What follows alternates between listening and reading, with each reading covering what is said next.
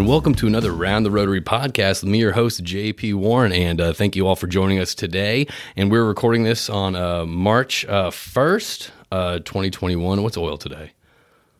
I do my best not to check it. Let's check. Let's check this out real quick.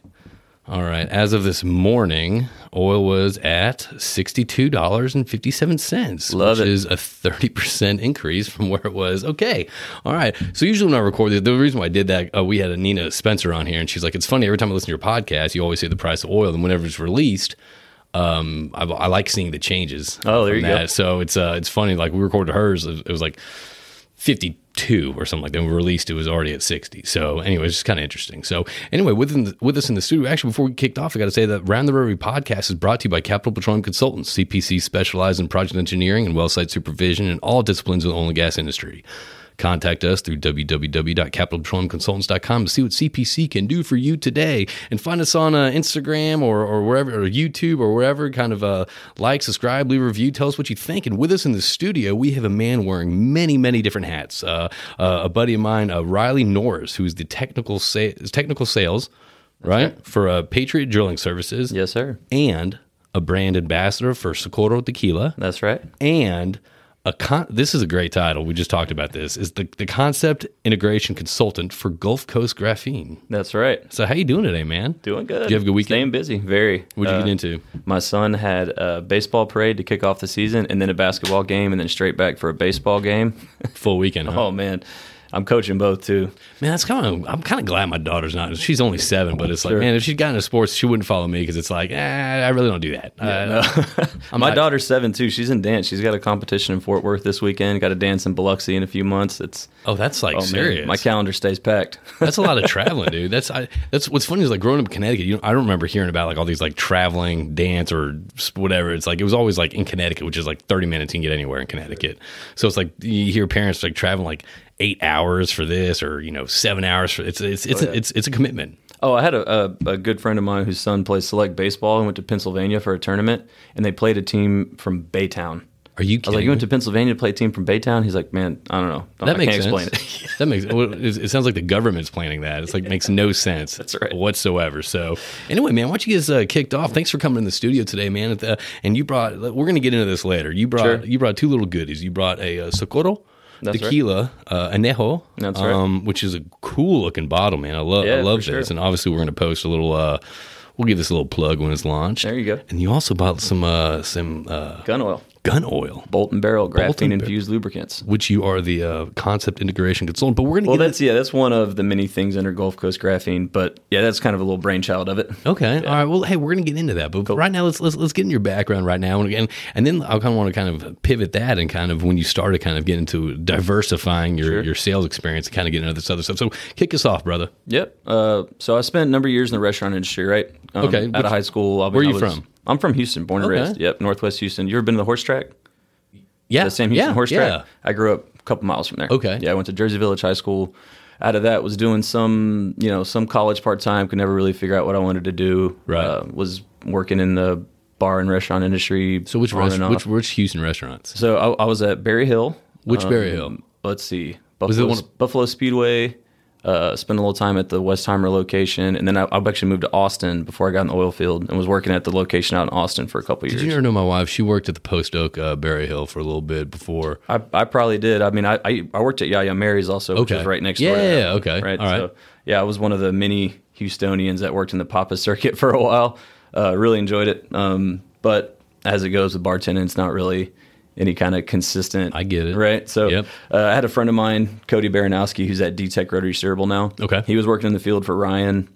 You know how field hands are. They got a they got a new truck and Yeah, you're seeing you're seeing the toys. yeah, and I was like, "Hey, uh, what you do, man?" And he started telling me about MWD. I started learning a little bit. Uh, So how old are you when you learned about this? I was 22. Okay. Yeah, I was 22. You know, at the time, no real ties to anything. Was living in Austin. Um, got in touch with Leam.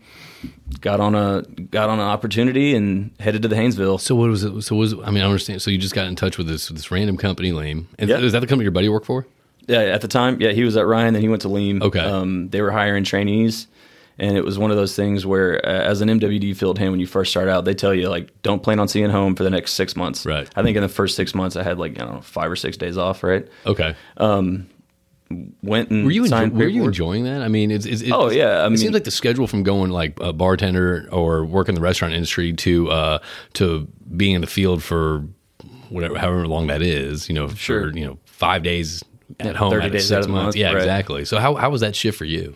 I mean, it was it was different. You know, when you're 22 and 23, it's obviously fun being out and about. But when you're learning a, a, a trade, you notice the the trade off of it. You're actually learning a career and you're growing Right, and progressing. And and I spent a lot of time in the middle of nowhere. It was kind of boring. Fighting off the boredom was the hardest part. So it was just it was just one. I mean, I get it, man. It was I, did- there, whenever you're kind of a remote location, it is kind of it's it's fun, but it also gets pretty boring. oh, it's that and MWD's.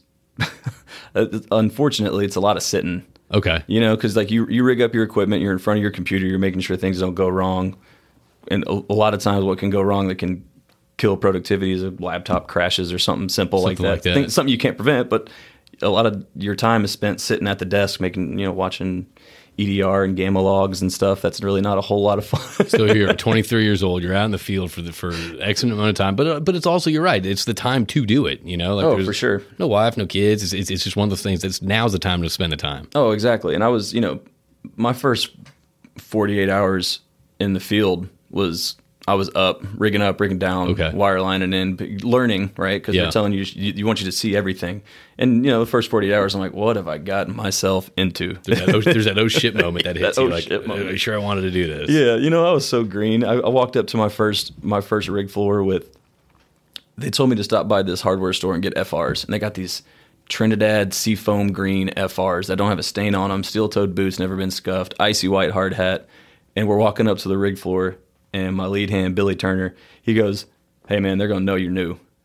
Grab Scuff that, grab that hard hat, throw it in the dirt." Yeah. I. Scuff it up. I wore it all out, smeared some grease on my FRs, and I get up there and we're doing our very first BHA, and I'm just in awe, right? I have no idea what's going on. It's Motor- loud. It's big. Oh, man, it's, it's for sure. A lot of moving parts. The biggest thing they tell you when you're when you're the worm is just don't stand in front of the Yeah. driller's chair, right? Yeah. And uh, Billy says to me, he's like, just stay out of the way, you'll be all right. I was like, all right, cool, just watching, trying to don't take know notes. where and the learn. way is. Exa- yeah, exactly. Motorman comes up to me, he says, "Hey man, let me ask you a question." I go, "Let me stop you right there. I don't know. Whatever you're about to ask me, I don't have the answer. I'm just out here trying to learn." He was like, "All right, you'll be all right. Just stay out the way." Yeah. It's the way. I don't know where that is. yeah, yeah. I'm hope I'm hope I'm there. Yeah.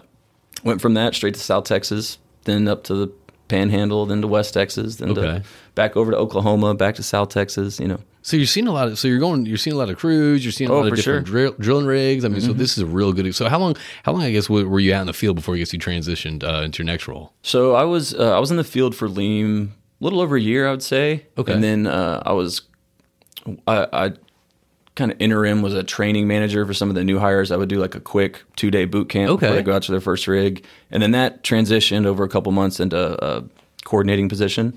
I was an MWD coordinator over the Eagleford projects for That's kind of be a cool experience, though. I mean, to to to be in the field for you know less than a year, and the next thing you know, you're kind of doing this boot camp for new hires. You know what I mean? So you you've been in those shoes not that long ago. You know what they're feeling, what they're facing. So that's I, I would say this. how was that experience for you? Oh, it was great. I, Yeah? that was one of uh, one of the things I enjoyed the most about um, one being a coordinator and two training was giving people that same opportunity that I got getting out of whatever they were doing before. You know, I was when I was doing some part time school, I wanted to be a basketball coach. That's what I wanted to do since Okay. I was in junior high. I wanted to coach basketball. Basketball. I loved, I loved basketball. Okay. I played AAU around Houston, big basketball. Okay. guy. And then I get out to the field, like my second job, I work with a guy who was an ex baseball coach in the Klein area. And he's like, Oh, yeah, you're not going to coach. You're going to stick to this. And I was like, No, like I'm planning on saving up some money. This is my back." interim. Yeah, yeah. And he was like, Nope. He's like, Dude, I coached for 20 years and here I am. I promise you, you're not going back. And here I am, Here decade you later. are. Here you are. So he was right. He was absolutely okay. right. All right. So so you're bouncing around. Yep. Yeah. But you get the opportunity to to teach people something that could just like me shift their entire career Yeah. path, you know. And and that was the beginning of me growing my network, right? I met some great people that I'm still really close friends with. Billy Turner, one of them I keep in touch with. Um, Nick Thayer, our uh, MWD manager at Patriot, he hired me on my very first job, sent me out to a rig.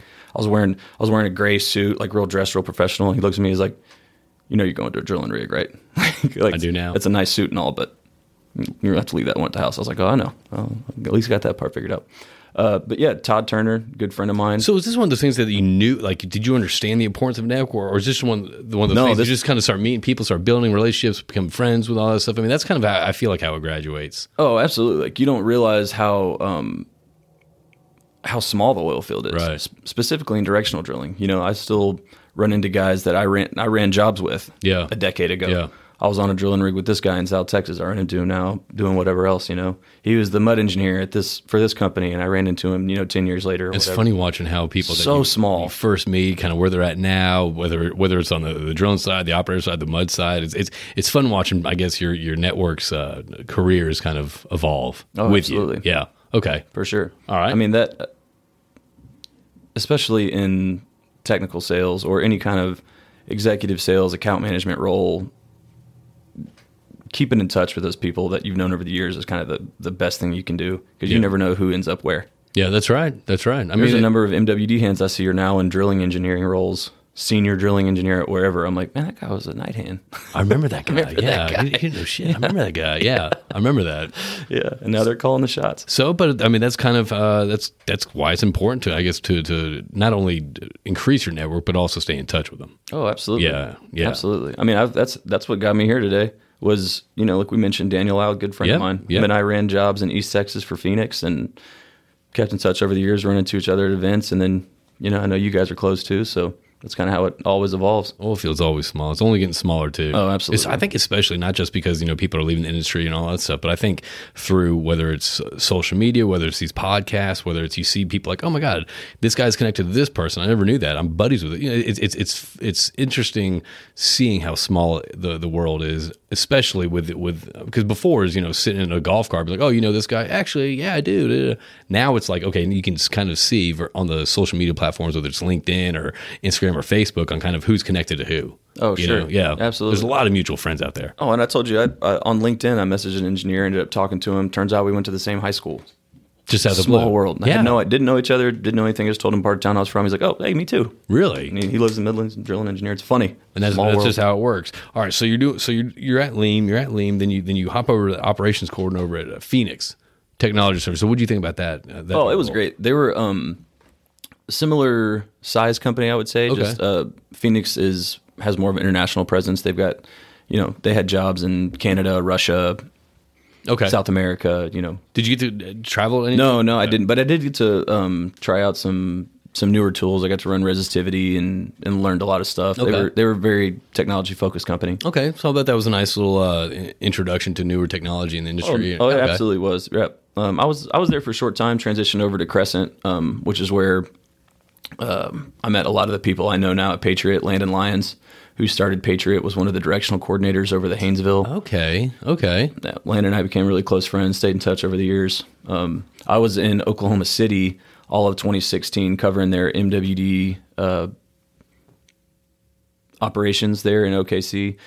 Really enjoyed my time up there. I underestimated Oklahoma City as a town. Dude, I've heard the same thing. I've never been, but I've heard it's an unbelievable place to to call on people to visit, and it's just a cool place. Oh, Oklahoma City's a lot of fun. I didn't know that. I didn't know that either. The only time I spent in Oklahoma was field jobs out in western Mm-hmm. Oklahoma, and it was really cold and windy. And that was your miserable. experience. And I was like, oh man, I'm going up here. What do I, I don't know what to expect.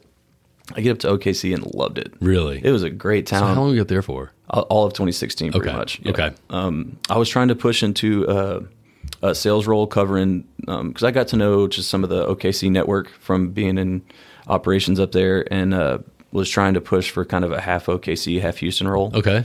My kids were young at the time, but this is 2016 when you can't really So where did so can't really argue your placement. So when did you when did you, when did you meet your wife? uh, I'm not married. Okay, you're not No, married. not so married. so when when you when were your kids born? My daughter will be eight in May. Eight My May. son will be seven in August. Okay, August what? August 8th. Okay, my daughter's August twenty third. Oh, She'll be eight. Okay, all right. So that's twenty. Okay, all right. So Yeah. keep keep keep keep getting us there. Yeah, keep sure. So, keep so, yeah, so, so 2016 uh, was just trying to get some more time back in Houston around Okay. the kids. Was trying to move into into sales from operations. MWD coordinating is always on call. It's just a lot of time on the phone. Not really a whole lot of time. Even when you're at the house, you're not really there. You're kind Right. of half, you know, distracted. Um, but couldn't get the pieces to fall into place. Made the move to Wellbenders uh, to get just to get back home, be more time with the kids. Still in MWD operations. Uh, in 2018, good friend Steve Rumsey gave me an opportunity to switch over into sales. Um, they had brought on a new MWD manager, Larry Wright, and I said, "Hey, Larry, you know, I know you got a crew here. I'm going to go approach Steve about moving into sales." Steve said, "Hey, man, here's some cards. Have at it." And I really enjoyed it. Steve was Steve was really great about teaching me the value of a good network. He said, "All those people you ran tools with, all those other companies you worked at, they're they're they're your competition, but they're all your friends too." Okay. Which is I mean, which is true out there. Oh, I mean, you don't notice. You know, that's the thing. That's the best part of the oil field too. I mean, it's it is small and there's such a mutual respect. So it doesn't matter. Like, let's say I'm selling, you get the job. It's like I don't hate this guy. Like, uh, good for him. I wish I was in those shoes. No, absolutely. And and there's there's going to be circumstances where you may not be the right fit for the project. Right. But I want to know who gets it. Yeah. Because if they get out there and they can tell me this, that, and the other about that particular area, acreage, formation, they're going to give me a little drilling intel, right? Right. Or if they're having trouble, or for some reason they think they might be removed from the job. I, I, if I if, if I'm on a project and know I'm going to get run off, I want my friends to get it. Yeah. they're going to tell me if they had the same issue I did. Yeah. right. No, I get that. I'm uh, so so. You went from uh, MWD operations coordinator for uh, three previous companies, and next thing you know, you're hopping in this. Is it your motivation to hop in sales? Absolutely. I reached out to Steve and I said, "Man, I'm either going to sell used cars or, or directional tools." What what what about it drew, drew you in? What uh, I mean, I I was in sales for a short time before I got in the oil field. Like I spent a lot of time in the restaurant industry. I did about six to eight months uh, cold calling attorneys How- for a software called Legal Match out of Okay. Austin. The software is really cool. It's like a you make a profile for your case and uh, attorneys can call you on it or whatever. Okay. But I had to cold call attorneys on the phone. How was that? It was brutal. Awful. It was awful, Yeah. man. Um, attorneys, attorneys want you to think that they're all rich. They all got to drive a Maserati, have really nice suits on, but they're struggling. Yeah. Are they really? Unless you get some of those like suing Coca Cola kind of like Those cases. those big cases. I was calling on family law attorneys that are just basically having to deal with divorces and you know like Yeah. they're they're in some rough interactions. They're they're stressed and they're you know they're they're waiting to get paid from people that are financing a divorce and going through that kind of stuff. It you, so you actually fun. enjoy doing these cold calls, uh, these attorneys. I do not hesitate on a cold call. Okay. and I, the same the same way as today. I will pop. I mean, unfortunately, today cold calls get kind of frowned upon because everybody thinks you might be bringing in a virus. Exactly. Exactly. but uh, no, I, I I really enjoyed jumping into sales. I told Steve when I when I moved into sales from operations, I said, "Hey man, look, I don't have a best friend who's a drilling engineer. I can't promise anything in 90 days, but I I am very good at effective messaging and understanding how to relay value to a client. If you can just give me a stack of cards, I'll go build a network." So that's what I He said, "Good luck." That, I mean, that's that, that, that's a good that's a good question uh, to ask, and you just kind of answered it too. Because I know there's a lot of people, whether they're an MWD operations coordinator coordinator role or like a well planning role, and they want to transition to, into sales. So I guess the advice that you would give these you know these people that do want to transition to sales from this role, which seems like a natural progression. I mean, you know everything about the product. Now it's time to speak to that product to the customers. And how would you advise people, I guess, to make that leap or that step? How to transition from Yeah. operation to sales. Yeah. Um, understanding that when you're talking to a client, your performance may not be the the first thing that they want to know about. Okay. Oftentimes that's what it is, right? Everybody and every salesman will probably tell you this that that if you have a record run in Karnes County, you're going to blast it to everybody in Karnes County. You want everybody to know your performance, and that is paramount. That's tip of the spear, right? Right.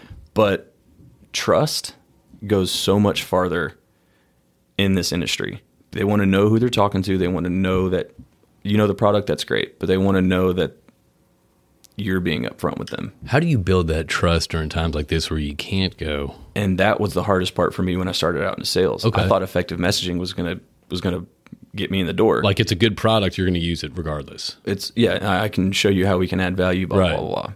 They don't know who you are. Why would, why, might- why- yeah, why would they trust you? I don't know who you are. You could be lying to me. Yeah. I don't know if you're making that up or not. right? Exactly. um, building trust is a tough thing to do, but it starts with, hey, look, I know where I know where you're drilling. I know a little bit about the area. Let's just get a little bit of time to chat, even if it's nowadays it's a Zoom call or whatever. Right. And then you just a lot of times is asking them what they want to know, or what they what they want to hear. You know, it's and, and we a lot of times want to be the the driver in the conversation. Here's Right. what we can do, and here's everything that we've done, and here's our experience, here's our resume, here's everything that we've done. But a lot of times in the first couple minutes of a call, ask them, "Hey, what do you look for in a service provider? Right. What adds value to you?" Because a lot of times you might you may find out that they've had some record runs in their area, but they don't like the way they're being billed, or they don't like a certain aspect of the personnel. Nothing So it's, it's it's finding more information versus versus kind of tooting your own horn. Exactly. So Right. if you're moving into operations, don't just you want to have data and be available and be ready and know those numbers, but that's not the hook and bowl. You know what's interesting? I mean, obviously in, in, sales, you've seen you and I have seen a lot of. Actually, everyone's seen probably a lot of different sales tactics, sales kind of approaches, and all that stuff. And it's it's it's funny whenever someone starts immediately starts talking about work. You notice I mean, if you read the customer or you read whoever they're talking to, they, it kind of shuts down a little bit because it's like, okay, why is this person bragging so much about work? Why are they talking about what they can do? Da, da, da. It's you're right. You need to have, I guess, that uh, the, that uh, relationship foundation first, that trust foundation before you start peeling off and saying what you can do, what you can't do. So I agree. Stay away from the work side of things. Discuss, try to focus on the personal side of things. What's driving this person? What's keeping this guy's, you know, bowl of rice full? You know. Sure. So yeah, And getting to know them as a person is is tough to do these days. You can't really catch them on a breakfast run Yep. like we mentioned earlier today. Yep. I mean, hey, I was I was king of the breakfast tacos for a little bit, you know. I that was your go-to. Oh yeah, man, Liberty Taco. so once, they make some great tacos. So once, I mean, once that, I, once that kind of stopped in March. So wait, hold on. So before we get there, because you have a very interesting story uh, starting in March, and kind of uh, not only how you sell, but also the other stuff that you kind of got into. So let's let's keep going. So you're at Wellbenders, gotten into sales, you're enjoying it, right? You're you're, Absolutely. you're leveraging your old networks. Oh, oh, okay, absolutely. Okay. So- when did you feel comfortable in sales? I'm not sure I still do. Okay. All right, you me both. You, you, you me both, brother. yeah. Um, uh, every day, you know, you kind of like, am, am- am I doing this right? But um, I feel like I kind of started to hit my stride at that one year mark. Yeah. I was confident um, in who I was talking to and and reading the room. Okay. That's that's tough for for guys in operations because let's say, for instance, I came from MWD, right? So I wasn't as confident talking about motors or well planning. Right. But I knew that if I could catch an engineer who talked about, who knew a little bit about MWD, we could rap a little bit and go on and have that conversation. But I was I was pigeonholing myself in sales, right? I was I was I was sticking to um, what I knew, What you're comfortable with? what I was comfortable with. Okay. with. If you're if you're transitioning into sales and specifically staying in your industry, be open about hearing out that customer because they may not really care about MWD. If you're an MWD operations coordinator, sure you can tell them about That might be important. data rates, but really just what they want to know is is it going to stay in the hole? That might be important to you, but not to them. Exactly. Okay. Exactly. Okay. So if you go off on a tangent, a lot of times you might get them to kind of they might glaze over a little bit and kind of stop listening look. to you. I know. I know that look a they're, lot. they're looking at the clock or they're checking their watch or not just right. customers, but wife and everything like that. The glazed over look when I'm trying to talk. I get that. I think we've all been there. I think we've all been there. Yeah, for sure. Yeah. So uh, early last year, late 2019, um, I was working with uh, at, at Wellbenders and sales. We had a guy in Oklahoma City named Brian Coy. Okay. good friend of mine to this day, uh, and he was uh, he was representing a couple different product lines. Okay. um, Wellbenders being one of them.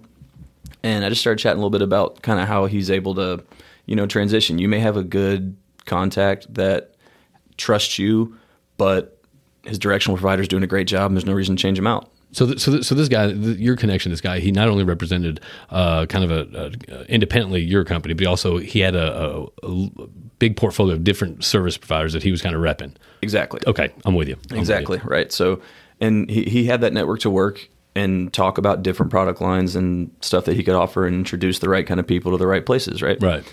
I got interested in that kind of concept because there was I, I was running into similar things. You know, I would get to the point through my network, engineers and Right. and, and decision makers that were were great, but they were like, man, you know, we've got pretty good numbers. We're drilling ahead, staying on bottom. I'm not going to make No change." reason to switch. Cool. Yep. But I knew that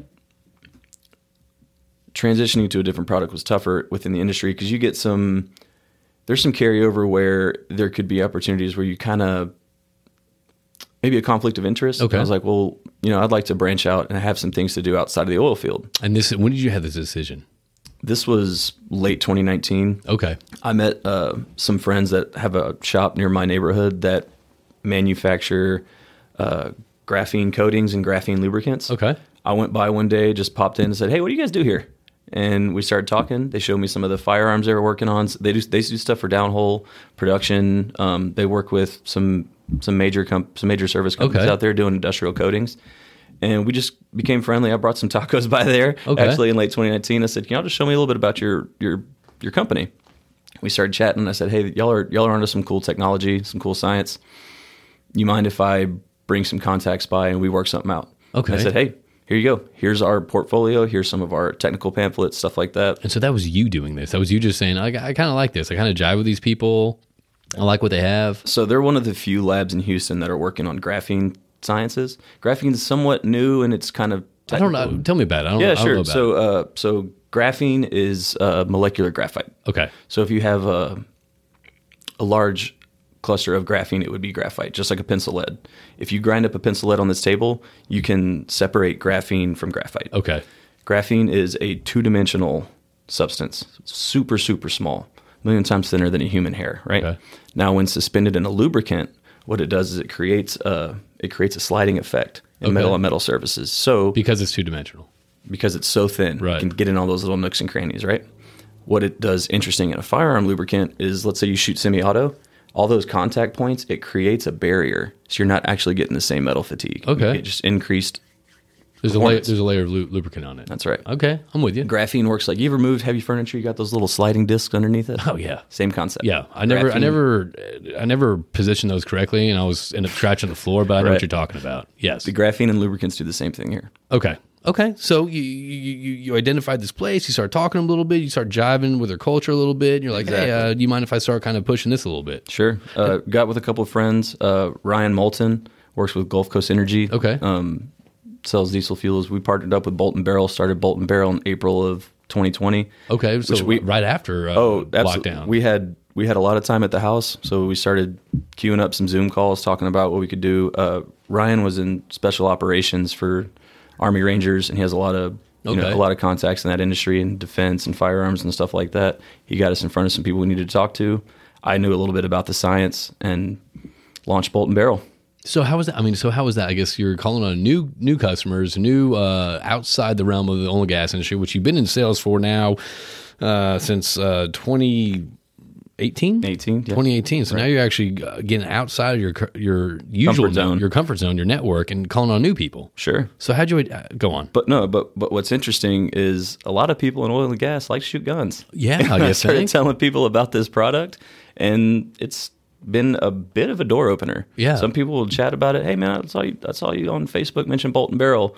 What is it? Tell me about it. And I bring them a sample, try it out. You know, shoot semi-auto, put it in your long guns, whatever you like, and been getting great feedback Okay. so far. All right. So that was April. And- but uh, but again, this is you know, talk to this person a little bit about themselves before you start pushing your product. A lot of times, I'll sit there for 30, 45 minutes talking about waterfowl or you know, semi-auto shooting pistols and stuff, and then they're like, "Oh yeah, by the way, here's our program for the year.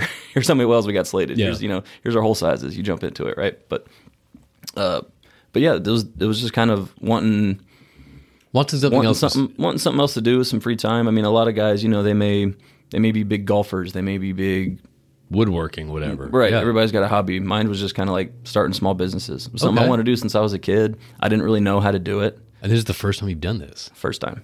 I started Gulf Coast Graphene because really it was just like, and I I posted it on LinkedIn and everybody was jumped to me like, hey man, did you leave Wellbender? I was like, no man, I'm still at Wellbender. It's a great company. It's just something I wanted to try. I wasn't really sure which way I was going to go with it. Okay. Bolt and Barrel was a you know brainchild of it, right? But it was really just starting the conversation of, hey, here's what graphene is. Here's some things that it can do. Here's some of the stuff I'm doing. They do firearm coatings, industrial. Was it a complex stuff. process for you to start your own? Uh, not that okay. I filed an LLC, did the DBA, not that hard. posted it on LinkedIn. That's it. That's it. Okay. All right. I've had a number of people reach out just because I have graphene in the in the business name. They're like, "Hey, tell me about what you're doing," and I'll just shoot them some images and some some pamphlets and stuff, and just opens the conversation. So this is down. So I guess so. This is in April. So pretty much this is kind of when rig count went from. Yeah, went Yeah, from what negative uh, oil price, all that stuff. was thousand to happening. two hundred Right. rigs, Right. Mm-hmm. negative oil price, doom and gloom. LinkedIn's a, a a graveyard, pretty much. Everyone losing their jobs, losing their positions. No fault to them, just our industry. So you're like, okay, well, I'm kind of bored. I want to do something new. I'm going to pursue this. Right. I like right. that. Okay. So I mean, and in in oil and gas, we've seen. I'm sure you've seen a number of great salesmen that do a great job that lost their job for no fault of their own. engineers, salesmen, HR, whoever it is. It- you could be doing everything right. Your your pipeline could be full, and then come March of 2020, it's empty, and you because of coronavirus. Well, you, didn't, you know what I mean? You have to have some kind of well, unfortunately, it doesn't. And, and this is and this is I think that's that, that I think uh, hopefully people understand too. It's like I, I had a conversation with a, with an engineer who got let go uh, a couple weeks ago, and uh, we were talking all this stuff. It's yeah, you know, it's kind of embarrassing and did all this stuff. And I was like, well, time out, time out. At this day and age, you could be the best drilling engineer out there right now. You could be a top performer or whether you're a salesman, engineer, whatever, and you get let go. That's just the nature of the beast right now. So Oh, it's it's it's very easy to say don't take it personal, but that's something that people need to you can't take it personal. No, not at all. And and I and learning the structure of different operators, the drilling engineer may be the best drilling engineer on the market, but because of his finance guys and their their New York money decided, you know is. what, we're not going to drill this year, so no hard feelings, but we don't have anything for you to do for the next 12 months. And it has nothing to reflect on how they are as an employee. When we pick back up, we want you to be a part of this team. Yeah. But right now, you know, we're we're tying our money up in other things. There's, you know, the drilling engineer is the project manager over the the downhole stuff, but they may not be involved in the, the grand scheme of how that money's being spent. Right? Yeah, you're It's right. no fault of theirs at and all. that's and that's the thing. That's that was the conversation I had. It's like, man, you can't take it personal right now. I mean, it's just it's just the nature of the beast right now, and everyone understands. no, not at all. And and interesting, you see a number of drilling engineers now that have side businesses too. Yeah, you are seeing that, and, and it- There's a lot of initials consulting or whatever. You're seeing that, and you're also seeing not just oil field, but you're also seeing a lot of people kind of do their own thing, like on the on the on the side. I guess whether you call it a COVID job or or whatever it is right now, but it's like whether they're, they're doing construction, roofing, uh, pushing, you know, gun oil, whatever. Sure. It's, it's like there's you're seeing them kind of get created during times like this. oh, the side hustle took off in 2020. I think it did too. Well, because so many people were left with, uh, I, got, I got to do something, and you got free time, so you're running out of excuses. I know my st- projects around my house still sat there that I kept telling myself when I get time, then I'm at home. I got all the time in the world, still didn't do them. But do you think it kind of reevaluated kind of what people view as an important and not important, or kind of like, do I keep on wanting to pursue this, or do I kind of want to do something that's more my my hobby, that's something that's more passionate about? Did, did you see a shift in that at all? oh, 100 percent. Yeah. and and I think that um, if if you can see some positives that came out of the lockdown or whatever we want to call it, lockdown, two weeks to stop it or whatever. Um, flatten the curve to Flatten find the curve. flatten the curve to find the cure. Yeah, sure. Um, buzz buzz phrases out there. So many of them. I know. Uh, people started reevaluating certain things that that we were accustomed to accepting in the workplace. Right. I know guys that live out in Willis that drive to downtown every single day, Yep. and then you and then they're at home for two weeks and they're like, man. I've been spending two and a half hours in my truck every single day. Start realizing it. and that and that's not typically associated to to on the clock work time but especially as a salesman i do most of my calls while i'm on the road. I'm, I'm sitting here in traffic. I might as well buzz this engineer and see if he's in the office right? Um, but operations guys don't have that same kind of they may not have that same kind of process right? If i don't have to spend two and a half hours a day in my truck and i can be at home and work as efficient. and be just as efficient and i think if you if you've been to downtown Houston lately, it's still a ghost town. Yeah. there's gonna be a lot of high rises trying to figure out what to do with a lot I'll of be square very footage. curious to see how that how that landscape changes. Commercial real estate's got to be very strange. I mean, I think you know, six years ago, five years ago, if this happened, I mean, I I wouldn't be that worried about it. But I think through everything, whether it's Zoom, Microsoft Teams, uh, Sure. you can get Wi-Fi on Mars right now. So I'm, I'm not I'm not too worried about people being productive. But that's the thing, though. It's like you're right. People kind of were in the situation. It's like, man, I don't want to be in the car for two and a half hours each day. Right. That's you a- know, that's a- I enjoy hanging out with my kids, and I think it actually kind of reevaluated. I mean, I, you know, some people that I knew before were so p- focused on this is my next raise, this is my next promotion. Mm-hmm. I, want, I need this promotion by this age. I want this, this, this. You know, I want to make this much. I think once everything kind of once you know the, the shit hit the fan and the dumpster fire started, I think it, the, a lot of those people I'm talking to now kind of re, made them reevaluate what's important. It's like you know, I'm making enough now. I, I, I'm fine with it, or you know, I, I don't really want to keep stressing myself out of my family to get that next so kind of i think kind of humbled a lot of people Oh, feel like. absolutely. And and like we were talking about the side hustles and the projects, I think people want to be able to keep themselves busy. yeah You know, you can only sit at home so much, right? And that was kind of how I I grew the Gulf Coast graphene concept. Was like I want to have. It doesn't need to be something that blows up and I become a millionaire off of. That'd be great. Yeah. But really, I just want something that if for some reason um, I end up on the RIF list, you know, and I'm laid off, I have something to keep me busy until the next something to focus on until the something next- to focus Right. on, and it's something to grow, and it's mailbox money or whatever you want to call it, right? But it's it's diversifying, having something else to lean on. you know? Okay. and and a lot of times I'm the kind of person where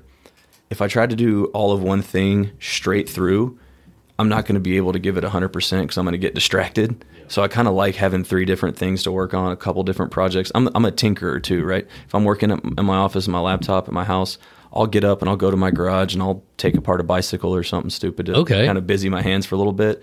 And then usually when I'm out there in my garage or I'm, you know, doing something in the yard or whatever, messing with the dogs, I'll kind of, something will pop in my head. I'll go, oh, wait, you know what I should do? And I'll go back in, I'll reword an email or something. If I take, if I step out of the project for a little bit, give myself a little break, I usually have a little That's when the clear- creative juices That's when the flowing. creative juices start flowing. That's exactly right. Right.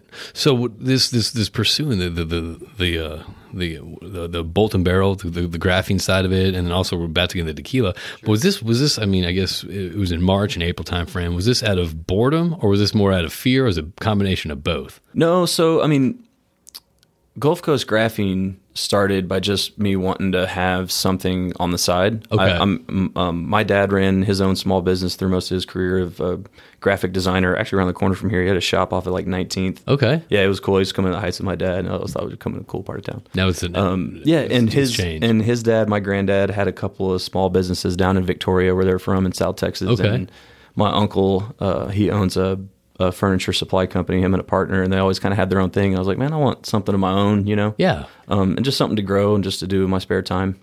It's also fun. I mean, because Exactly. because right now you're you're a Patriot Drilling Services, and you and you get you have that name to kind of help you sell. You know what I mean? It's, it's it's a good name. It's a no name, and that's kind of cool. I guess jumping into something, kind of betting on yourself a little bit, Oh, absolutely. kind of throws in a, a different uh, flavor in it. You know, kind of a different motivation. And it was uh, and and speaking of just like I said earlier about people in industry liking guns, I did. I went to the OHH pistol shoot and passed out samples to the shooters. Okay. I was like, "Hey, everybody! I started this business. Try this out on your firearms." And everybody was really receptive, very friendly about it. Industry. It's it's not like uh, I'm selling other motor parts on the Right. side or something. You know, not wasn't any kind of overlap. Yeah, right, right. yeah. They No, it's just a little side thing. So something for fun. So you're so you're you're so when did this? So let's talk, let's talk Coro. let's talk about let's talk about your other side Sure, hustle, which sure. is uh, a little was interesting to me. Right. So Socorro tequila. Um, looking at this beautiful bottle right Yeah, now. thank you. So check out that that label. And I want to highlight a couple things for you. Okay. The name Socorro uh, literally translates into aid, relief, and assistance. And if you see up here on the handle or on the top, case for a case or caja por caja, for every case of tequila the company exports from Jalisco, Yeah. we donate a case of bottled water to orphanages in the Jalisco state. okay. Potable water is a big shortage down there in the area. Um, so uh, the two brand founders, Josh and Pablo, are ex Southern Glazers guys that worked for a couple different brands and distributing. Yeah. And Pablo was like the international market kind of lead for Southern Glazers.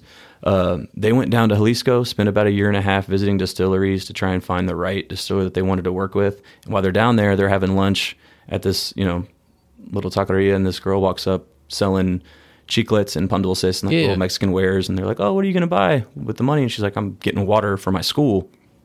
They learned about kind of the, potable need. water shortage and the need, and they're like, "Hey, this is a great opportunity for us to to to do something here." So if you see the the label is the water, the helping hands, and the agave. Yeah. Case for a case. Drink tequila, help others is our kind of catchphrase. So so so so so these guys are down there. They, they identified this this need. They met with. They finally meet this uh, this this one uh, distillery. That's right. Okay. Yep. So uh, this master distiller, he only works with about four brands.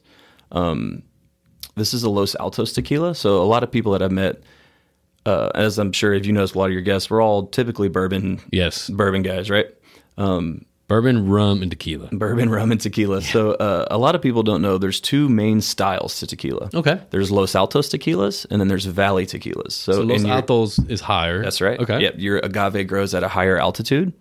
Now, when that agave grows at a higher altitude, the uh, pina or the main bulb of the agave plant gets sweeter notes to it. So your Los Altos tequilas are going to be a little bit more vanilla forward, sweeter flavors, and then your Valley tequilas are going to be more of a earthy, peppery kind of a bite tequila. Okay. Just two different styles. A lot like Speysides versus blended scotches. Yeah. Some yeah, bourbons. have- versus yeah. So so which one is is this? Uh. this is a Los Altos. Okay. tequila. Nice. Yeah. Nice. So um, all three styles, twice distilled, two weeks rested before they bottle it. But what I what I really notice about this tequila that stands out, they aerate their tequila before they bottle it a lot, like red wine. So you get a lot of those harsh fumes out of the tequila. It's a very smooth, easy sipping Ooh. tequila. Okay. That añejo I brought you is uh, is a big fan with a lot of my whiskey drinkers. Rich notes in it. You're going to get vanilla, Yeah. toffee, molasses. Yeah, Um, a little sweeter side. man, so uh, I'm I'm killing it right now with añejo old fashions. You ever had a carajillo? Talk to me. So carajillo is uh, an espresso cocktail. Um, they sell this product line at Abuzi. Yeah, Go to Abuzi, ask for a carajillo with Socorro. Socorro. Tequila. Yeah. Yeah. Okay. yeah, um, great in coffee. For those that might Let me wanna see know. about that. We're doing this at 10:30 a.m. Let me see about that. But yeah, I met this brand through a friend of mine, uh, Ryan Townsend at Energy Tubulars. Okay. We're having a beer at D and T, one of my little local spots. Like well, a lot of my ex Yaya Marys and Berryhill friends that run D and T now. They um they took it over, but we're there having a beer. I mentioned to him I'm been on a tequila kick. This is like June of 2020 Okay. when when no one was allowed inside the Right. restaurants. We're sitting on their patio, and uh, he's like, "Hey, funny you mentioned that. A good friend of mine started a tequila brand based out of Dallas." And I said, "Hey, let me see his email." I reached out to Josh Irving and said, "Hey, look, man, I met Ryan. Just want to talk a little bit about it. I had years in the Houston restaurant industry. Might be something fun to do on the side, nights and weekends. You know, when I got Yeah. some free times, if I don't have my kids with me or whatever, I'll." Just give me a couple bottles and some business cards. I'll go down and I'll see what can meet happen. restaurants. Yeah, and a lot of what I do is I go to liquor stores, let the employees try it, teach them about caja por caja, the name, the Are they, styles. Are, are they receptive to that? I guess. Uh, Oh, absolutely. Okay. Okay. yeah, absolutely. Because. I guess they never know when they find their next big hit. Sure. Their next big. Uh, okay. yeah, I mean it's uh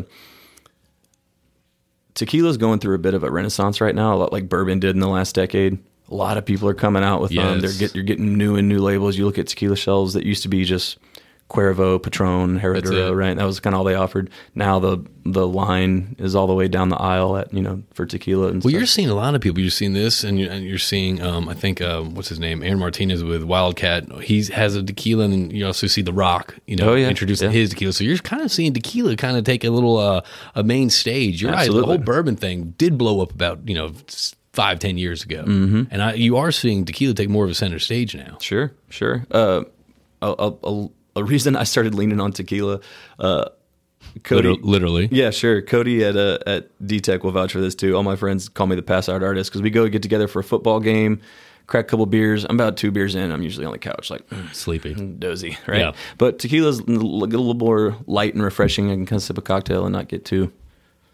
So you're, okay. Yeah. So, so, so you meet But tequila, tequila as a as a spirit is naturally kind of light on your body. Um, the sugars from agave are called agavins, and it creates just a different kind of Did you learn all about this like after you started becoming a brand uh, ambassador? Yeah, actually, man, I'm I'm a bit of a nerd. The same thing I did with graphene.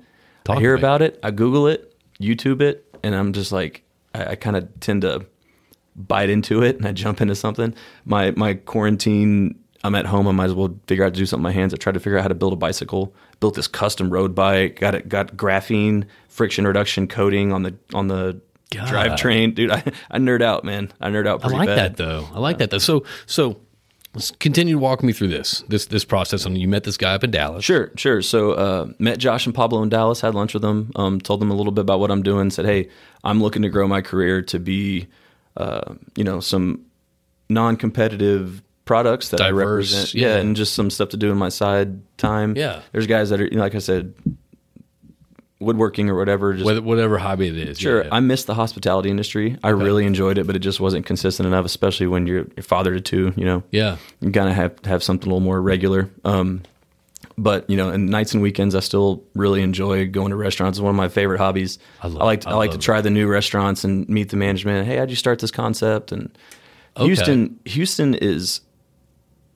really undervalued. I mean, people know that it's a great restaurant scene, but there's a lot of people, especially in our industry, that I meet that get dropped here from other cities, and they don't know that about Houston. Where I used to live, um, off of Westheimer, every country in the world had a restaurant within a mile or Oh, It's two. so good. It was awesome. You can get Afghanistan food. You can get French food. I mean, it's and it's legit. oh yeah, Yeah. all of it and and I, I just enjoy doing that even if um, I don't have anything to, to sell to them right Yeah. I just enjoy going to those places and learning about it you're right next to one of my favorite spots eighth row Flint Okay. I love that spot All man right. that was that was one of the first things uh, I got onto was the ranch waters at eighth row Flint they use Sotol have you had that They use what? Sotol. No. Sotol. I'll tell you about this. This is something me. I learned. So Sotol is a uh, a cousin of the agave plant. Okay. It's more of a Texas based agave style plant, right?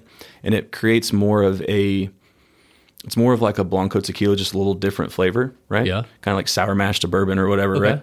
Um, but try it out. It's it's there's a, a company out of Austin called Desert Door that makes this at all. That's pretty fun. Okay. Yeah. All right. So so you, Agave spirits. So you're meeting with them, and, and this seems like something too that it might be uh, motivate you more to kind of uh, to, to to push as well because because it's a case for a case. Sure. You know, it's it's because there's such a good cause behind it as well. Oh, absolutely. I mean, I, I reached out to this brand after I tried it. I was like, this is amazing. I learned about case for a case and I just said, hey, I think you guys are, are building something really powerful here. I like to be a part of it. And, you know, I can't commit full time to you because I have a full time job at Patriot. Yeah. But here's a little bit about me. Here's my background, and I think that you guys have a, a a great product here. And they were like, "Hey, man, here's some cards. You think you can help us on the side? We'll we'll work it out later." So, and it's just fun building a brand. Same thing with Bolt and Barrel. People, you know, like like you said, betting on yourself. Not not a known name. Yeah. you know, we don't. Socorro doesn't have a celebrity or a pro athlete that backs our product. Well, you after you get on this podcast, That's right. But it's all- I but thought it- we were gonna have chicken wings here today. Isn't that what the show but does? it's but it's oh, the hot chicken wings, the spicy. I wouldn't mind doing something like that. That'd be actually a pretty funny idea. But also, there's a little pride too. Whenever you're sitting there and you kind of hear someone order this, or like, man, like God, that's uh, I, I probably had a little bit of part in that. There's a little pride in that. I Oh, like. absolutely. Yeah. I mean, we um, when you get a placement somewhere, it's a placement meaning you get onto the bar or like onto the cocktail menu. It's fun because you're going to get to see your friends that People enjoy it. it- they post a picture on Instagram of hey, I'm having Socorro today or whatever, you know, and and the cold calls haven't been shut down in the restaurant industry. You know, the taco runs were popular in oil and gas forever, but you know, as well as I do, you go into a place with a business card, you have effective messaging, you know, you can do a great job for them, and they just don't. They just they get beat up by service companies. Oh, They yeah. don't want to hear it. You walk into a restaurant with a backpack full of tequila, you're just like, "Come Sit on down, in, buddy." Sit down. What you got for me today? So how's that? How's that been? I mean, that's that was kind of the questions that we had. I mean, so how's it like selling in a different industry? I mean, I know there's a lot of. Uh, I mean, what are the similarities or some of the kind of some of the differences? Sure. I mean, uh, the, the difference is that it's not as hard of a it's not as hard of a no or a close. I'll tell you one thing, man. Houston and oilfield sales is like Shark Tank. That's a that's a part. You're saying you went to Dallas. That's a part of the reason I like going to other Dallas and Oklahoma City. There's not as many service companies in. there. Yes. they don't get blasted all day, and I don't blame them, man. When Yeah. I, I mean, even when I was just a coordinator, I had guys would call on me, and I'm like, not today, man. Yeah, You no, know, I, I no I hard it. feelings. But It's, it's, it's a Shark Tank. I mean, you, Absolutely. You know, you hear about people, you know, when they when they used to call on people in Denver, Dallas, and Austin. It seems like it's, it's a much more tight knit community because Mm-hmm. you know, for every you know one JP, there's 500 other JPs calling the same person. You know what I mean with the same bullshit. So it's it's, it's it's it's it's kind of a Shark Tank here. So they're not saying no to you. You walk in with some tequila, Right. Okay. Yeah, they're not saying no to you, and typically they're receptive. Um, I mean, tequila's popular right now, so Yeah. if you can show them that you can, and this is where it we branch into similarities. If you can show them you can add some value, right? Because when you get a celebrity or a pro athlete behind your brand, that marketing cost makes your bottle cost go up a lot. But when you go in there and say, "No, I just have really good juice in a small company," it'll be like, "Pour me a glass." You pour it up. Tell them a little bit about Caja por Caja, the name Socorro, the story behind it. They're usually like, "Okay, we can make this work." And then the easiest way to do it is I'll leave them with some of it. Say, make yourself a couple cocktails. Tell, tell me which ones hit best, and I'll follow up in a couple days. And I come back and they're like, "Hey, man, we made this really great cocktail with Saint Germain, elderflower liqueur, and all this other stuff." And So people kind of get creative with it, which is Absolutely. cool. The the old fashioned I told you I do with that añejo, smoked old fashions, got the cool like Yeah. fumes coming off of it and stuff. Yeah, That sounds really good, by the way. man, it's good. I know it's kind of early, but it sounds kind of tempting. So it's, it's so it's kind of one of those things too. And then I kind of see like there's there's been a push for whether these these more boutique distilleries, whether it's bourbon or whether it's tequila or whatever, it's gin. is- There's more like a boutique feel. So I mean, Oh, absolutely. I feel like if you're coming in with a with a, with a Patron or something like that, it's Sure. not going to get as much love as when you come in there with something uh, good in a small like distillery. Well, I mean the the phrase small batch, right? yeah, Craft, yeah, craft. the craft. tequila, right? So Yeah. the pinas and Socorro are still roasted in traditional brick ovens. Um, they're they're you know you go to mass produce certain things, you, you lose a little bit of the charm. These are still hand pulled agaves, hand chopped agaves, um, roasted in traditional brick ovens. They, they've got some real kind of family traditional stuff going on with this brand. It's got to be cool, actually. Kind of, I guess, also not just selling something uh, completely different than what you normally sell, but it's also kind of cool. Probably, I, I would assume, expanding your network outside the oil and gas industry. Oh, for sure. That's that's been something I'm like I said I missed just in the hospitality industry, Yeah. right? Restaurants, bars, hotels, stuff like that. I, I enjoyed it. It just wasn't consistent to match up with my life at the time. Uh, but it's been fun just getting to know people. We meet some some great folks. I mean, working with management and Landry's and people that run, you know, So you're Hotel Zaza. So You're- you're, you're- you're, you're- going, you're going after the bigger accounts. why not? Okay, I did. Okay. Oh, man. is that a pain in the ass to try to get in front of those uh, those people to talk about? I mean, they, I mean, they're busy too. So Right. like, and they, and they went through a whirlwind in the pandemic, just like we did. Right. Yeah. But it, it created an opportunity when, you know, even at 50% capacity, when restaurants start opening back up, they miss a bit of customer service. They get hit up by vendors all the time too. Right. But when you show up and you just ask them, Hey man, how's it been going? You know, I know you went through hell the last couple months. How you how you guys doing? They usually open up. They'll tell you, well, you know, this fifty percent capacity is kind of hurting us, but our patio's got good square footage. We're able to do this and that. And then just talking about how to drive some traffic their way. They usually sit down. They're listening to you. What are you seeing so and so restaurant doing? How are they doing over there? And they Houston restaurant industry. They all know each other. It's a lot like Oilfield. So it's small, all- it's a small network, But it's kind of the same approach, I would assume. It's, it's going in there, listening to kind of what's going on with them. It's, it's understanding what's what's kind of affecting them in their day or day to day operations, and, and kind of what uh, what they can improve on, and then just kind of offering your what your knowledge on that, your expertise, and that kind of builds that trust. Absolutely. And and as I'm sure you know, in CPC, project management, right? Right. Knowledge on site, right? Right. So one thing that really helps us in Bolt and Barrel and Socorro, when I get a placement, so Bolt and Barrel I sell to gun stores, right? We're in Spring Guns and Ammo in Crosby. And you go in there and you ask them, what do you know about gun lubricants? They're like, well, I know that that one sells and that one doesn't. I'm like, all right, do you know the formula behind that? Typically, no. Right. You tell them a little bit about your science, why you use a particular formula, why graphene infused lubricants are really effective. Your point of sale is going to be your best salesman. So those bartenders that are going to be behind the bar and you go in there and order a drink, I'll have a whatever, whatever on the rocks. You're right. What you know what I want them to do? Hey man, you had Socorro? I make a really great añejo old fashioned. You should try it. Or the bourbon drinkers. Usually, I get I can switch them over pretty easily No, that's, cognacs that's, a- that's a good point. Yeah. and, and, and wine drinkers they typically like uh, barrel aged stuff 14 month age new american oak and that's socorro añejo right there bust it open give it a little whiff I'm gonna get a little whiff right now. Yeah, man. Get a little whiff. That seems that's such a cool, I guess, I guess a shift. You know what I mean? I mean, it's it's it's COVID. You kind of already have that bug to kind of get out there, kind of diversify a little bit, and here you are, just kind of out there now, pushing directional tequila and lubricant. right it's been fun man it's uh I'm I'm grateful for Patriot understanding what I was doing. They know that I'm I'm still grinding for them. That's my nine to five, right? And they're and they're cool with that. oh, absolutely. I mean, I, I I told them I let them know what I was doing. Um, Ooh, this smells sweet. yeah, very That smells really good. yeah, vanilla forward. yeah. chocolate I into can it. smell the vanilla. Mm-hmm. it's good. yeah. It's good. I dig it. Yeah, no, I told. Um, I mean, I told I told Patriot what I was trying to do. Um, I joined Patriot, having known these guys for a long time since our days at Crescent. Yeah. they're they're one of the top Haynesville drillers for sure, without a doubt. I joined them for that reason. We saw through through COVID, East Texas having the least rig variance in the market. Haynesville stayed pretty steady as far Yeah. as rig count. I saw that opportunity. I know they were in a great product. We acquired the Crescent entity back in September, so we're operating over 300 motors, enough equipment to service 60 to 70 rigs. We consolidated four or five different shops into our Houston shop here on the Beltway. We'll have us a crawfish boil here soon. You come out and check out the shop. I'm fine with that. Yeah, man, we got we got several breakouts. We got enough kits to service most of North America right now. Hey, you tell me when and where, and I'll be there. Yeah, man. I'll, I'll definitely be there.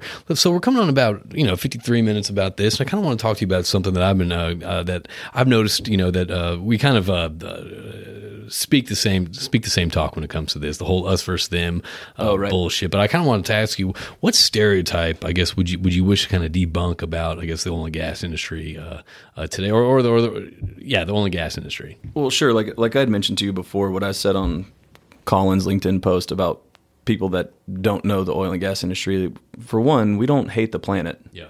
I want to reiterate that we we we're in a, a space of providing energy, and you look at operators; they're doing the same thing. They're looking at opportunities for renewables and stuff like that. We're not against that. No. we're just continuing to do our jobs as best we can. Um, but majority of us like to are outdoorsmen, Yes. or outdoors women. You know, Care about the environment. We care about the environment. We uh, we give to CCA.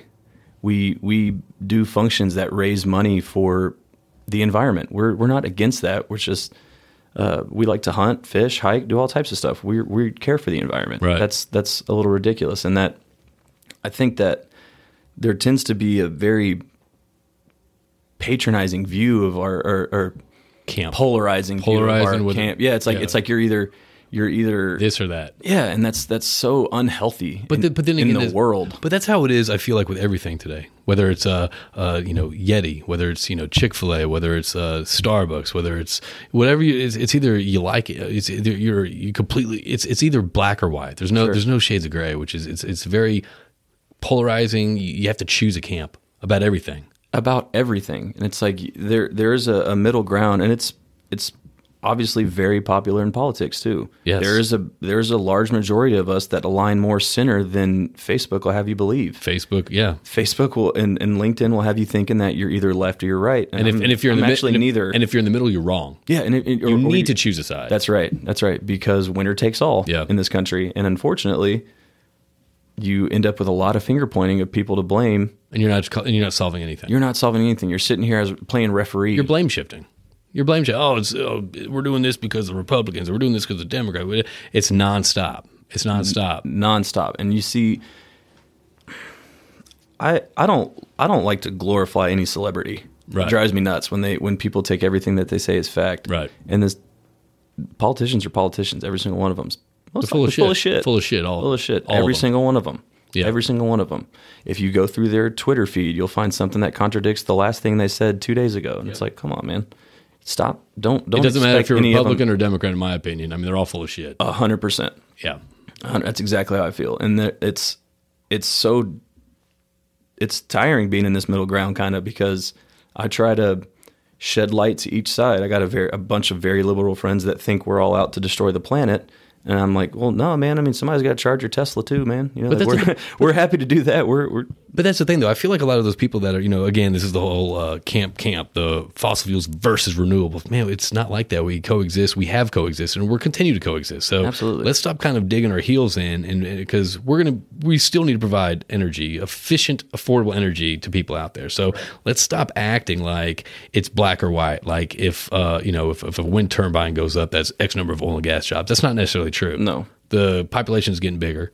We need more sources of energy to for this population. right, Right. A- absolutely. So it's it's the whole the camp the camp like this versus that fossil fuels versus renewables. It's, it's, it's it's exhausting, but that's good that you have those you know liberal friends. I have liberal friends too because think about it. If they're so anti oil field and all that stuff, and all you're gonna do is meet them with hostility and like, oh, you're an idiot because know, how'd you get here today? It's like, man, you need to have those healthy conversations with people so they understand like okay well maybe the oil and gas industry isn't how it's portrayed like it is in the movies or mainstream media or how what they were in the 1980s Sure. they're not paying for the sins of their fathers and mothers you know right, what i mean Right. And I mean, I think a lot of times they that an easy target for any kind of negative press is big oil. But the same thing can be said for big data, who sells your personal information to whoever, right? Or big pharma, Pharma, big ag, yeah. anything. Any big anything is an easy target, Insurance, right? whatever. Right. But the person who works for that industry, who's providing a living for his family, isn't a villain. They're not out to get you for anything. They're out to do their job.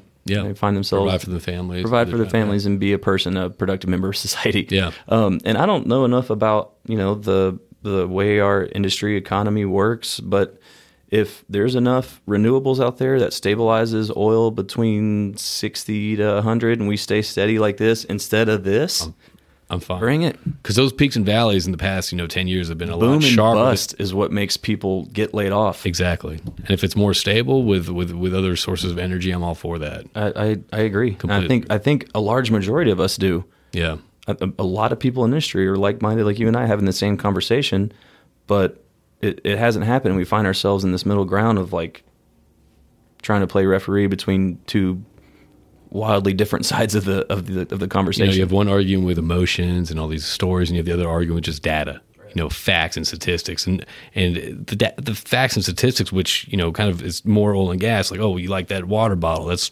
hydrocarbon Right. you like that watch that's hydrocarbons look that's important all that stuff but you're also not you're also pushing this camp farther away from you just like when you post something on facebook about why your camp's right you're you're not making other people see your life like oh shit this guy's right i never thought of it that way Sure. if anything you're put you're you're polarizing them apart more oh, absolutely. Yeah. And and I think Facebook's a terrible environment. Oh, it's for- horrible. because because there's such an audience when you're on there that it, that if you try to say something against a meme. Not even- not even data. against. Yeah, If you- if not if if you- you have an opinion, if you have an opinion, they think you're arguing with them, and I'm like, hey, whoa, man. Yeah. Well, I'm just saying. Look at the other side of the coin, you know, or like look at look across the fence a little bit. That doesn't necessarily mean that this person's wrong and you're right. I saw one. I saw. different- I saw one post you did. You're you you're like, hey, look, tired of the the, the, the all the battles and all the stuff. Like, hey, let's be kind of be neutral. And then people arguing about you being neutral. Right, like, Why pick a side? You're like, I don't need to pick a side. It's, it's my coffee. I don't Yeah. give a shit. Yeah, It's- It, it keeps me awake. Whatever it was, it was like I don't need to pick a side. Like this thing keeps my drink cold. I don't need to agree. You know what I mean? Like it's it's okay. I think if you go looking for uh, looking to align your your products and your everyday life with whatever fits your personal narrative, Political narrative. it's going to be a lonely road. Yeah. you're struggling to find stuff. You're cutting out a lot of potential customers right there. A lot. yeah. If you choose one side of everything, then you're going to have a hard time finding anything. But But I think that's a great point. I mean, these are just conversations, and it's, it's not even. It's just framing the conversations a little bit differently. It, it's it's kind of. It's okay if someone disagrees with you. It's not going to take away from anything. It's and, and it opens up to have these conversations. Like, yes, you have a Tesla, but let's talk about that Tesla. It's not as it's not you know uh, you know angels and unicorns that's running off of. It's Right. actual. So it's important to have those uh, relationships with people that do disagree with you, but you can still engage in conversations and still be friends with them. Oh, absolutely. And uh, look at what happened to us the last couple of weeks with the freeze. The it just re-sparked a political debate. Yeah. it was just chaos, and I, and I knew it when I was like, "Well, this freeze happened." I was like, "Here we go, Yeah, everything failed. here we go." Everything failed. Everything did. Yeah. and it's ah man, it's so frustrating to to feel like you're just watching an argument. You ever you ever been in a room where two people are arguing, they're talking over each other, and you're just like wanting to put your headphones on and like tune them out. It's like it's like that one with idiosyncrasy. You know what I mean? It's just like you guys aren't. It's you're bringing us back. You know what I mean? Yeah. So Yeah, if anything, that should highlight that we need more sources of energy versus oh wind farms failed or oh, oh, you know the pipes Yeah. froze. Everything shut down. Everyone hit the sh- everything hit the shitter. Oh, absolutely. And I don't think it. I, I don't think anybody's uh, making progress if you point a finger at somebody else. And this is this is how I feel about a lot of things. Man, look, the firearms industry, people that that are pro gun control don't want to hear when um, uh, someone in the two A industry, Second Amendment industry says, you know, hey, no, look, there's majority of the people that purchase firearms at gun stores and go to the shooting range and you know pop off a couple mags on the weekend, they're responsible gun owners. Yeah. They they protect their equipment.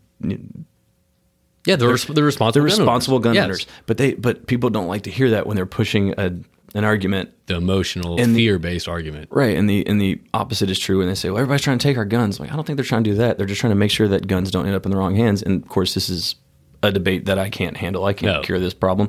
But if you don't sit down at the table in the middle, and this goes for any debate in the world of anything, if you don't sit down in the middle and give and take a little bit and compromise, you're going to continue to point fingers and get nowhere Nowhere. Nowhere and it's exhausting because you watch this cycle of this same argument happening on thousands of topics out there and people just refuse to give a little bit because they feel like they're losing it's just like it's just like what I've said about this whole you know f- uh, fossil fuels versus renewables and all that stuff. It's not one of those things where it's like we need to bully ourselves. To that. We don't have two separate tables. It's an energy table. Okay, we don't need to bully our way at that table. It's one of those things where we needed to come and say, hey, look. We belong at this table. We've been at this table longer than y'all, so let's talk about this. Sure. you know, versus gripping on to you know the oil and gas and, and fossil fuels. Like, no, let's we're here. We're necessary, whether you like it or not. So let's just have the conversations right now. no absolutely Let's discuss it together. and and it's you know Stop villainizing us. Uh, exactly, and they, they, I think people that are against oil and gas like to, you know, point to other countries that may be able to, like Costa Rica. Yeah. oh, Costa Rica's running on windmills. Well, Costa Rica doesn't have nearly the population that Houston or does. infrastructure, Yeah, right. So it's like that's not that's not apples to apples. Like if you're going to keep driving to work every day, you need to understand that this is a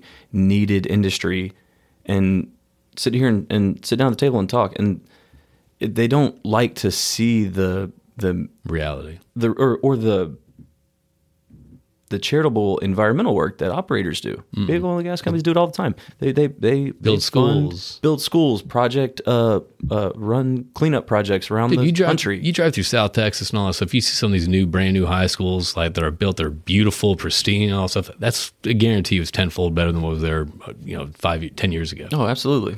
Yeah. absolutely. And they, it, but that's if if you're if you're digging your heels in, like you said, and you're picking an enemy, you don't want to see the good that's coming out of it. But if you do, you probably find yourself in that middle ground and at that table, compromising, understanding. Everybody's trying to exist together. We're all pushing the same And concept here. Those betterment convers- those everyone, conversations you are know? more productive. Uh, more productive than people know, but unfortunately, this this this world we live in, it's very us versus them, you versus me, my beliefs versus your beliefs, and if your beliefs kind of are different than mine, then you're the you're wrong. You're an idiot. No, absolutely. You're a cuck. You're a cuck. You're a cuck. That, that, that got popular in the last year, right? Very popular. Yeah, you're drinking the Kool Aid and you're an idiot. Yeah, you don't know as much as I do. There's no way you could possibly understand anything I have to say. Shit, like, man, there's enough disagreements going out there. There's enough this for that. Like, you got to have conversations, you know, because obviously what's happened the past four or five years and all that stuff through social media and all that, it's not helping anything. Sure, We're not No, getting we're not getting anywhere. No, I mean, I'm I'm not one to dive into politics at every opportunity. I, politics. do my best to avoid it. I hate politics. but if it comes up, I'm going to share my opinion. Sure. Yeah. I mean, I'm and I, I I welcome everybody else to just when you're having that conversation, keep your ears open and accept things that you agree with and talk about the things you don't. Don't just disagree. tune them out and disagree. That doesn't get anywhere. Doesn't progress anything. Frame the conversation. Exactly. Frame a little bit better. So, is there anything else you'd like to bring up uh, with us today?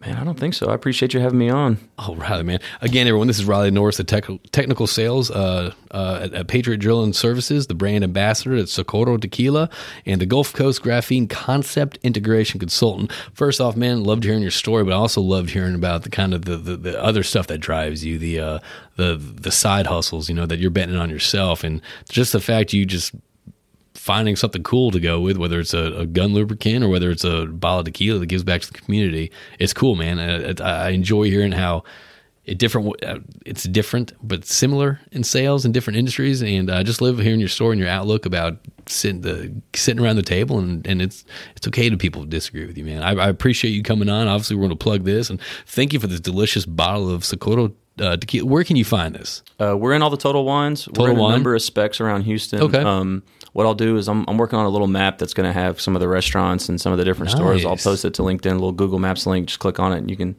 see your. But we are in all the all the Total Wines, uh, and I want to say 20 or so Spec's in the Houston Okay. area. Dallas listeners, you can find us just about any cocktail bar you go to. So Um, so Total big reception in Dallas. Oh, Oh yeah, the I brand's people- ba- yeah brand's based out of Dallas. Oh, so those okay, guys, uh. Pablo and Josh, have a great network. Well, shit, I was just up there. I should have got some. Hey man, Okay. you can pretty much pop in anywhere and find us up there. But yeah, I'll uh, I'll be posting some info um, about either drilling tools, graphene, or tequila soon. So Well, you got something that interests everyone. I'll in be those, around. In those, That's right. In those buckets. thanks for having me on. Absolutely, man. I appreciate you coming on. We'll talk to you soon.